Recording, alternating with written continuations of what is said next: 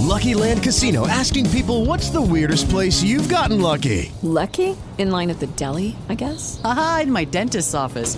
More than once, actually. Do I have to say? Yes, you do. In the car before my kids' PTA meeting. Really? Yes. Excuse me, what's the weirdest place you've gotten lucky? I never win and tell. Well, there you have it. You can get lucky anywhere playing at LuckyLandSlots.com. Play for free right now. Are you feeling lucky? No purchase necessary. Void where prohibited by law. 18 plus. Terms and conditions apply. See website for details.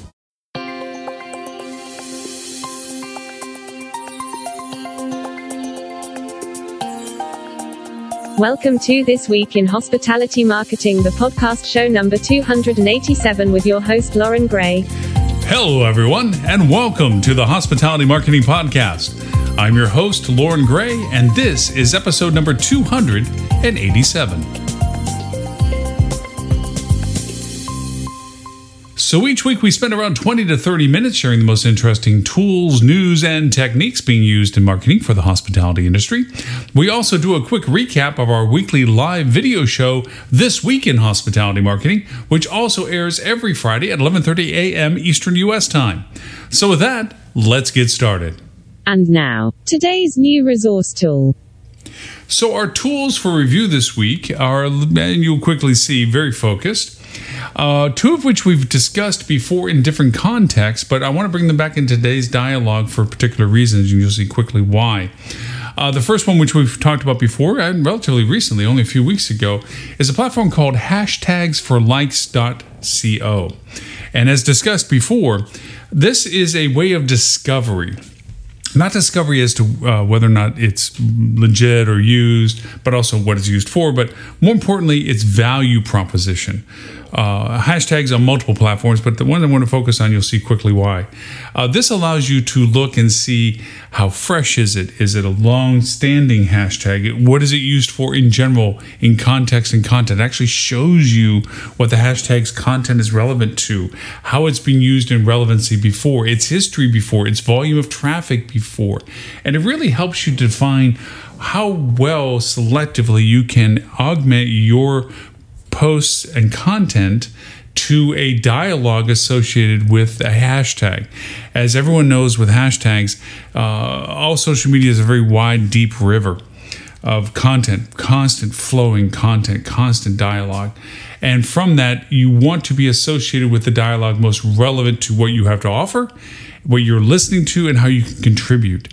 And hashtags for likes.co uh, is a great tool for that. The next one, which we've used before or talked about before, is socialinsider.io.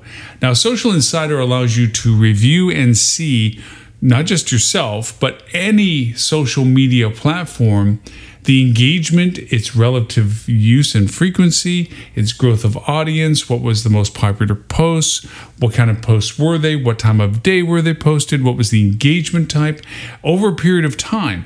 This makes it a very powerful discovery tool of your competitors.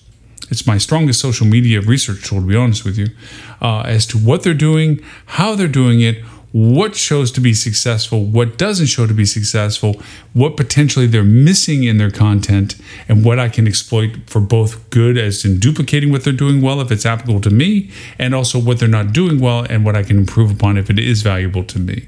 And that is socialinsider.io. The third tool, which is new to our discussion today, which I've just recently started using, is called Kite List list.com. K I T E list.com. Where kite kitelist.com comes in a value is as anyone that uses Twitter specifically, it, you can create lists. What are lists? Well, they're not hashtags. Hashtags is an association to a dialogue or content. It's to say, hey, if you're interested in this context, this is where the discussion is. Lists are an aggregation of places. A lot of people, businesses, pages, people of the organizations, agencies, everybody in the realm of Twitter creates lists. What are lists? If you're not familiar with them, list is to say, you know, I love uh, about um, Korean food. So I'm going to create a list of all the cool Twitter people, organizations, handles that are related to Korean food that I think are valuable.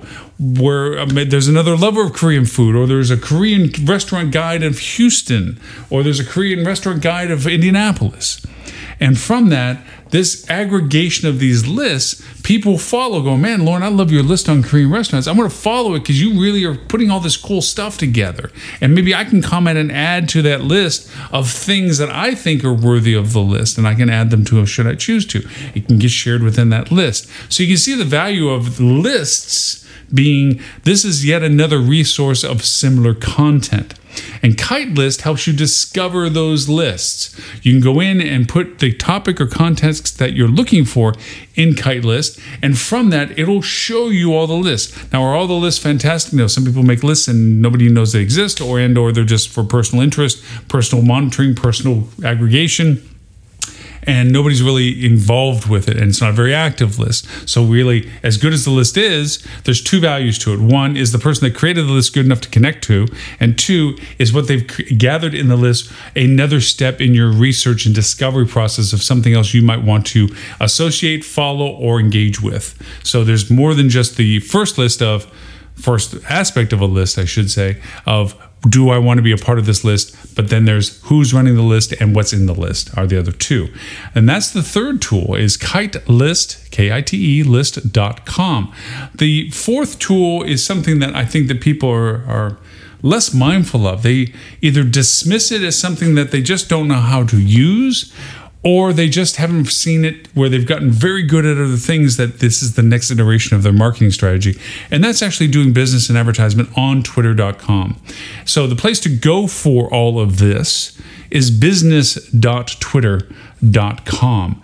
Now, if you're not in the space of doing advertisement within Twitter, and it is different than the other social media platforms. Um, you have to become familiar with a lot of different ways that Twitter advertisement works.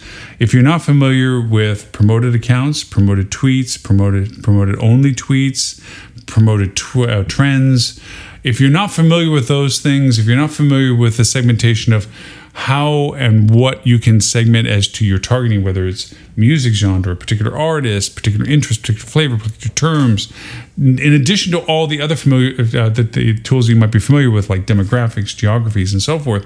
It is sometimes a daunting perspective, and of course, with any platform that you're going to give money to, they are more than helpful to, or help uh, more than wanting to be helpful in showing you how to use their platform. So, of course, there's plenty of an ad help center that shows you how to do this, what you can do, what are you trying to do so they can help you figure it all out. Because at the end of the game, if you can find a value to what they're offering, you're going to pay money to use their platform. Twitter is not the, it never has been my first go to in social media platforms for advertising. However, as we have seen, it is a powerful medium when used for good or bad, really. But if you are good at knowing how to define and isolate the audiences that you can speak to that are actively engaged with the platform. It's as powerful, if not in some ways more powerful, than some of the other platforms. Um, again, Twitter has to be in context. So I think what keeps people away from Twitter is the unknown of, wow, that's just a bunch of people talking about a bunch of stuff, so forth and so on. Which brings us to our technique of the week. Now, for this week's hospitality technique. So, our technique this week is starting with the statement swimming in the raging torrent how to navigate Twitter better. Uh, as I was leading to when I was discussing the tools we just did, went through, Twitter is a very wide, deep, raging torrent of nothing but fire hose content. There are millions of people on it, obviously. And unlike other social platforms like Facebook and so forth, where you begin to cultivate what it is you're wanting to see, Twitter is everything from everybody all the time. And most people are only familiar with Twitter and the, oh, I, I like you, I'm going to follow you, which is literally kind of what you look at Facebook being like or Instagram being like like oh I know you who you are I found you I'm going to follow what you have to say and then it turns up into your for lack of a better term, very, very Facebook esque, your news feed, your Twitter feed. Um, of course, the more you follow, the more that gets put in. And unlike Facebook, a lot of it is not just based on prioritization of other family and friends? Is it viral content? It's literally a fire hose. So the more you're engaged with Twitter, the more you get inundated with a stream of conversation. Um, and then also things get interjected, as we will talk about with advertisement and also virality and, and things of posts and so forth. And from that, you just get daunted as to, oh my God, this is just how, what? I mean, this is just a barrage of stuff. So, one of the first things you do as a user of Twitter is you begin to filter what you're looking for. And those go back to a little bit of what we talked about with the tools, but from your user perspective, it's I have certain context of things that I'm interested in. Maybe I'm interested today in a cooking aspect of information. Maybe tomorrow I'm interested in newsworthy stuff. Maybe the day after that I'm worried about you know destination or location information. After that I'm interested in whatever I'm interested in. And from that hashtags are very helpful because you can look at a topic and then from the topic of searching within Twitter, it shows not only people but and also hashtags that are related to that topic that you can say, oh, that hashtag seems relevant. Perhaps we've seen many, many times with Twitter hashtags being hijacked, where it was built for one intent but totally used different by others in another way. And hijacking can happen in the sense that it is open and public, where you start a hashtag, but then people use it for an alternative. We've seen that politically, we've seen that uh, from a business perspective gone wrong. Uh, but we've also seen a lot of right ways that it's been used too, and a lot of informed ways. So, as from a user perspective, hashtags are helpful to cull down the dialogue to something more topically related that you're interested into. Then the next aspect, or another, not next, but another aspect of this, is then this list conversation we had, uh, looking for aggregations of content where I don't know everybody that's involved, and maybe as with Twitter, it's, it's only situational when you go on it is what you see. If you try to scroll down to all your history of the of, of the context, you, you after just going down five or six scrolls, you're only going back 10 minutes and you're just going, oh my gosh. So with Twitter, people also feel very daunted that if I don't post it at the moment I want people to see it, it doesn't get seen. And that's pretty much close to being true. If you're just organically posting things, the timing of what you're posting, the time of day, uh, uh maybe the isolation of who you're posting to, makes it that if they're not on at that time, they didn't see it. It's like driving a car. If you're not at the intersection that it happened, you may have passed it and five minutes behind you it happened. Whew, lucky me, I wasn't there when it did, or unlucky me, I wasn't there to see it. So that's true with. With Twitter. Now with Facebook, at least with from their perspective, they tend to curate the data down to more of a prioritization. So scrolling down will still categorize information relevant. And then you start seeing things that even though they happened a day ago or two days ago or three days ago, because they're relevant to you according to what Facebook thinks, it puts it into your news feed so that you find it easily as well. Twitter doesn't do that. Twitter's like, it's on, it's now, it's here. If you're on, you see it. If you don't, it's not. If you want to go back to see it, woo, good luck just manually scrolling it. They don't really know uh, what to do you know, to find something older, well, that's where hashtags come in. That's where lists come in, where you can then define what you're interested in. There's other tools we've talked about on the podcast before, like uh, Trendsmap where you can look at a geographic map and it will show you the hashtags and at symbols of who's dialoguing geographically. So you can see what they're topically talking about from a geographic perspective. And it will help you define, like, oh, wow. Uh, for me, in particular, being in Southwest Florida, if I want to know something about what's going on in Southwest Florida, the hashtag SWFL is a useful hashtag. Now, if there's lists, I can go and look for Southwest Florida or SWFL lists that people are talking about things that they've aggregated, like these are the 10 best restaurants, or these are the best restaurants, or these are the best uh, uh, medical this, or, or, or retail this, or tire replacement, whatever it is. Everybody has a list for something, everyone has a topic about something, and certainly there's a hashtag about most things. So using Twitter in that regard. From a user experience, there are ways to get better at looking for and finding the content and the context of what you're looking for. From a advertising perspective, those same tools are the same reasons why you would use them. If a user is using hashtags and lists, I, as an advertiser, want to make sure I'm identified and associated with the very things that are relevant to me that would be relevant for somebody wanting to look for those things. And that goes back to our tools discussion. In order to do that, rather than needle in the haystack, henpeck, and just second guess and follow what is catching your eye as a user, these tools, hashtag for likes, kite list, social insider, of course, business, uh, Twitter's own business tools, help you define how to get in front of these people. And again, with any paid paid platform, they're going to allow them uh, you, depending on how much money you want to spend with them, to usurp that organic fire hose of content and place yourself in a promotion only okay uh, position okay promoted only tweets okay promoted only trends that you can be on the top of because you're willing to pay them to be in that dialogue if you truly want to be uh, on top of being a super bowl hotel okay, then you can be that. You can be in the dialogue of Super Bowl Tampa before we won, you know. I'm just saying optimistically.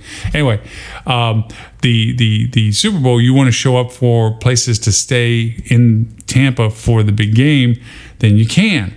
So because of that, you can pay for that placement if the audience is right, if the message is right, and you're at the right timing of this, all things you do with most most, most marketing decisions, then here you are. You can do that. And Twitter turns into a very valuable, large audience, very actively engaged as you know, the, the, the detriment of the you know fire hose constant. If you're not there looking at it at the time that it posts organically you don't see it. That also is an asset of when people are looking for it and you're in front of them they're in the mode to convert. That's another thing with twitter. You don't tend to talk about storylines. You don't progressively dialogue. It's uh, in your face here it is. If you're going to go over and push content of buy now here it is here's the price here's the offer here's the link twitter is your platform twitter is all about here it is now do it now, click now, be this now, this is now, do it now. That's very much Twitter.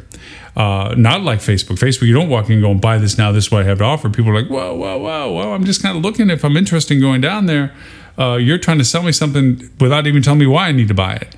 Well, Twitter's reverse that. Twitter's all about, yes, you can talk about why you want to buy it, but you have limitations as to the amount of content. You have limitations to the amount of image and graphics that you can use. So it's really about getting to the point quickly with an action item immediately attached to it. That's the value of Twitter. So, our technique this week swimming in the raging torrent, how to navigate Twitter better. Now, this week's hospitality news that you should know. So, news and show review. Lots of fun today. Dean Schmidt with Metasearch Marketing and Basecamp Meta was with us. Lily Mockerman joined us from TCRM Services and Things Up Enterprises. Tim Peter with Tim Peter and Associates. Emmy Infante with GitGo, that's G-I-T-Go.com. Adele Gutman with now the new minted AdeleGutman.com, formerly Aspire Reputation Marketing. Uh, she had to change name because there's a lot of Aspire reputation marketing out there, and to be distinct because everybody knows Adele for this the medium that she's in, it was easier and I think very wise of her just to call her company who she is. And of course, Mr. Stuart Butler with Fuel Travel joined us as well.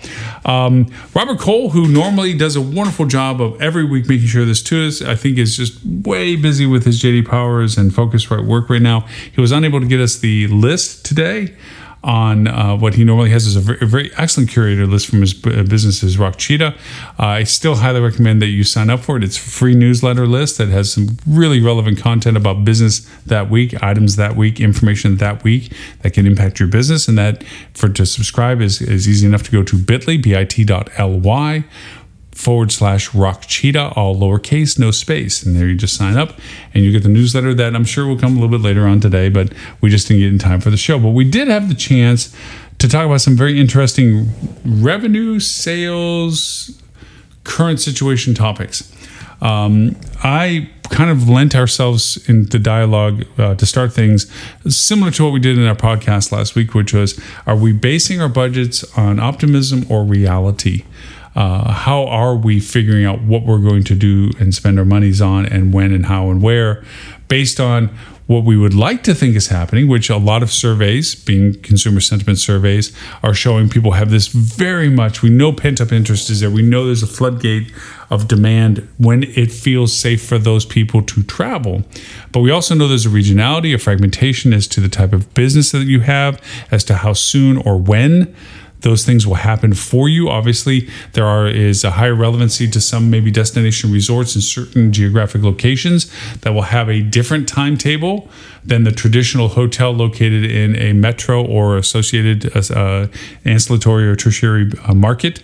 Uh, there, there will be differences as demand for those, good or bad, up or down in comparison. It's really up to the uniqueness of your own destination information to make that assessment. But the optimism is summer is when all this is going to happen, and we all know it's not one light switch. Everybody, you know, tide doesn't come in for everybody at one time. There's going to be certain places and business types, as we mentioned, that are going to benefit in different ways. However, I feel that I, even though consumer sentiment is optimistic that they would like, the reality of the, the lag in our vaccination program, the resistance of the idiocy of some people to not take it. I know that some people may have a medical direct concern, so please don't think that by some people refusing it is because they just are ignorant of it. But I, but those that if you know, they may have a medical condition, but for those that are just ignorant of it, uh, I, I, condemn them as not being we, we, we, smart to the process. Uh, as an industry person, um, our salvation as an industry is to the adoption of the vaccine. And the more that take it, the more that this can mitigate our population globally from being an influencing factor as to the susceptibility of this uh, uh pandemic and this uh, COVID uh, in all of its variations is literally the difference of whether our industry will grow earlier versus later. I mean, our industry will always be around. People always need a place to stay and a place to eat. But how much of our growth in what timeline is directly correlated with the adoption and people taking vaccines to a level where it mitigates our population from being concerned with it to the degree that they can't travel or being told not to travel. So that's where I talk about people that are go, oh, I'm not going to wear masks. You know what? Y'all just are dumb at this point, maybe you're intelligent in lots of other things, but you're dumb in that process. Uh, we've had that discussion on previous podcasts of the definition of having to calculate for stupid people in our marketing. Uh, and that stupid not being that they're dumb mentally capable, but dumb in decision process, uh, where they hurt themselves and their competitors by making dumb decisions, like lowering your rate or reducing your brand standards or cutting or being intermittent with your payroll and services and things like that. Those are dumb decisions, maybe done by intelligent people, maybe well intended people, dumb decisions. Sorry, small little tangent there. So we started talking about things like that, uh, some very large questions. Um, can you drive demand? Can you create demand? Well, these have always been hot topics within revenue management. And there is very much polarized conversation. More predominantly, people are saying you can't generate demand. And we had discussions is that truly true now? Is in our current market environment, is it truly you can't generate demand or is it? And we had that fun discussion. Um, we also talked about is discounting working during a recession, and this goes back to the the stupid people conversation. And for lack of a better term, there's actually a Cipolla's uh, quadrant chart as to people's decision processes. Do they benefit or hurt themselves? Do they benefit or hurt other people? And there's a quadrant system to this process uh, so this isn't just me picking up a bad derogatory term. It's a method of we have to calculate the lack of efficiencies or capabilities or smart decisions within our comp. We've all existed in a world where somebody in our comp set has decided to go bargain basementing because they think that they're going to get a, a better percentage of market demand by being the low rated business, forcing everybody else to lower their rates because they don't want to be in too much of a high contrast on rates. It hurts themselves. It hurts everybody in the market, puts money back on the table, and the only person that wins out of that is the consumer that had to pay less for what they're already willing to pay for. So that's what I mean by that. And does discounting happen in the recession? Great conversation of that. Um, how does sales work with marketing now? Our dynamic has changed. The demand cycles of what sales used to be responsible for has shifted. Uh, group sales and so forth. And two, contributions from segmentations like corp travel has changed. How does sales work and integrate with marketing? How does that work with revenue managers? We know of the bloodbath of furloughs associated with all of those disciplines as cost saving measures by uh, short sighted companies. Uh, that just wanted to retain their coffers of money rather than being logistically prudent and judicious in keeping a level of business by integrating those disciplines by keeping people in the chairs. Uh, a lot of companies maybe had the requirement that they had to, they had no options for that. But now they're trying to make one person, aka sales, aka marketing, aka revenue management, uh, do all of those things, even though they're not skilled in all of those things. How does that work?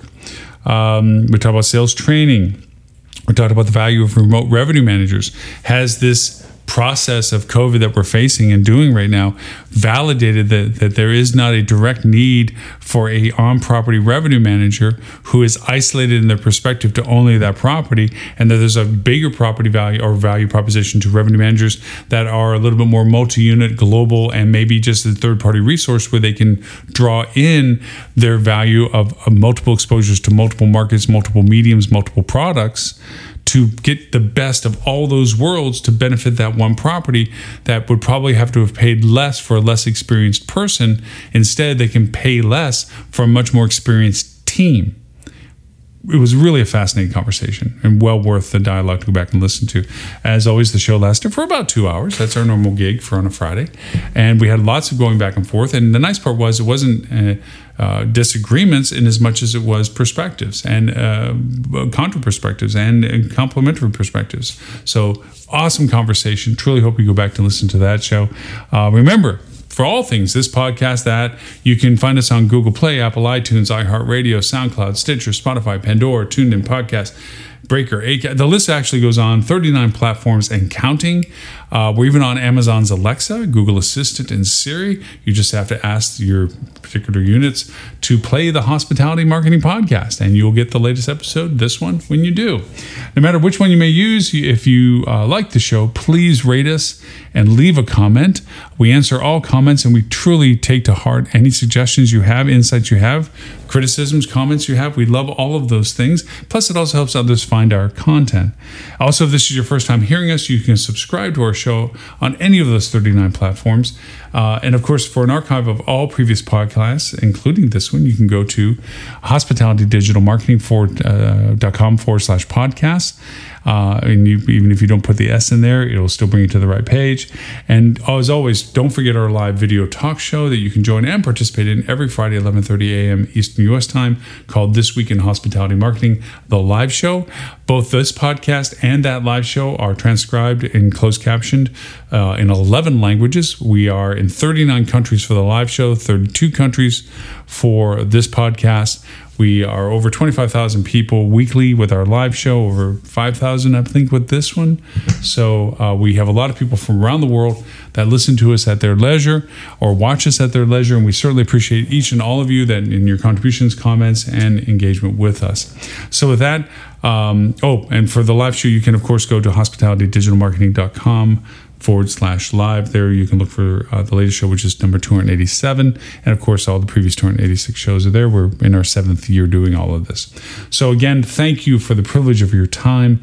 And we look forward to talking to you next week.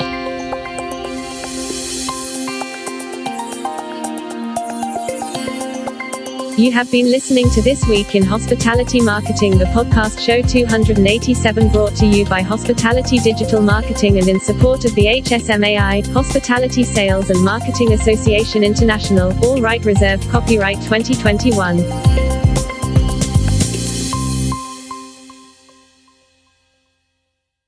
Hello, it is Ryan, and I was on a flight the other day playing one of my favorite social spin slot games on chumbacasino.com. I looked over the person sitting next to me, and you know what they were doing?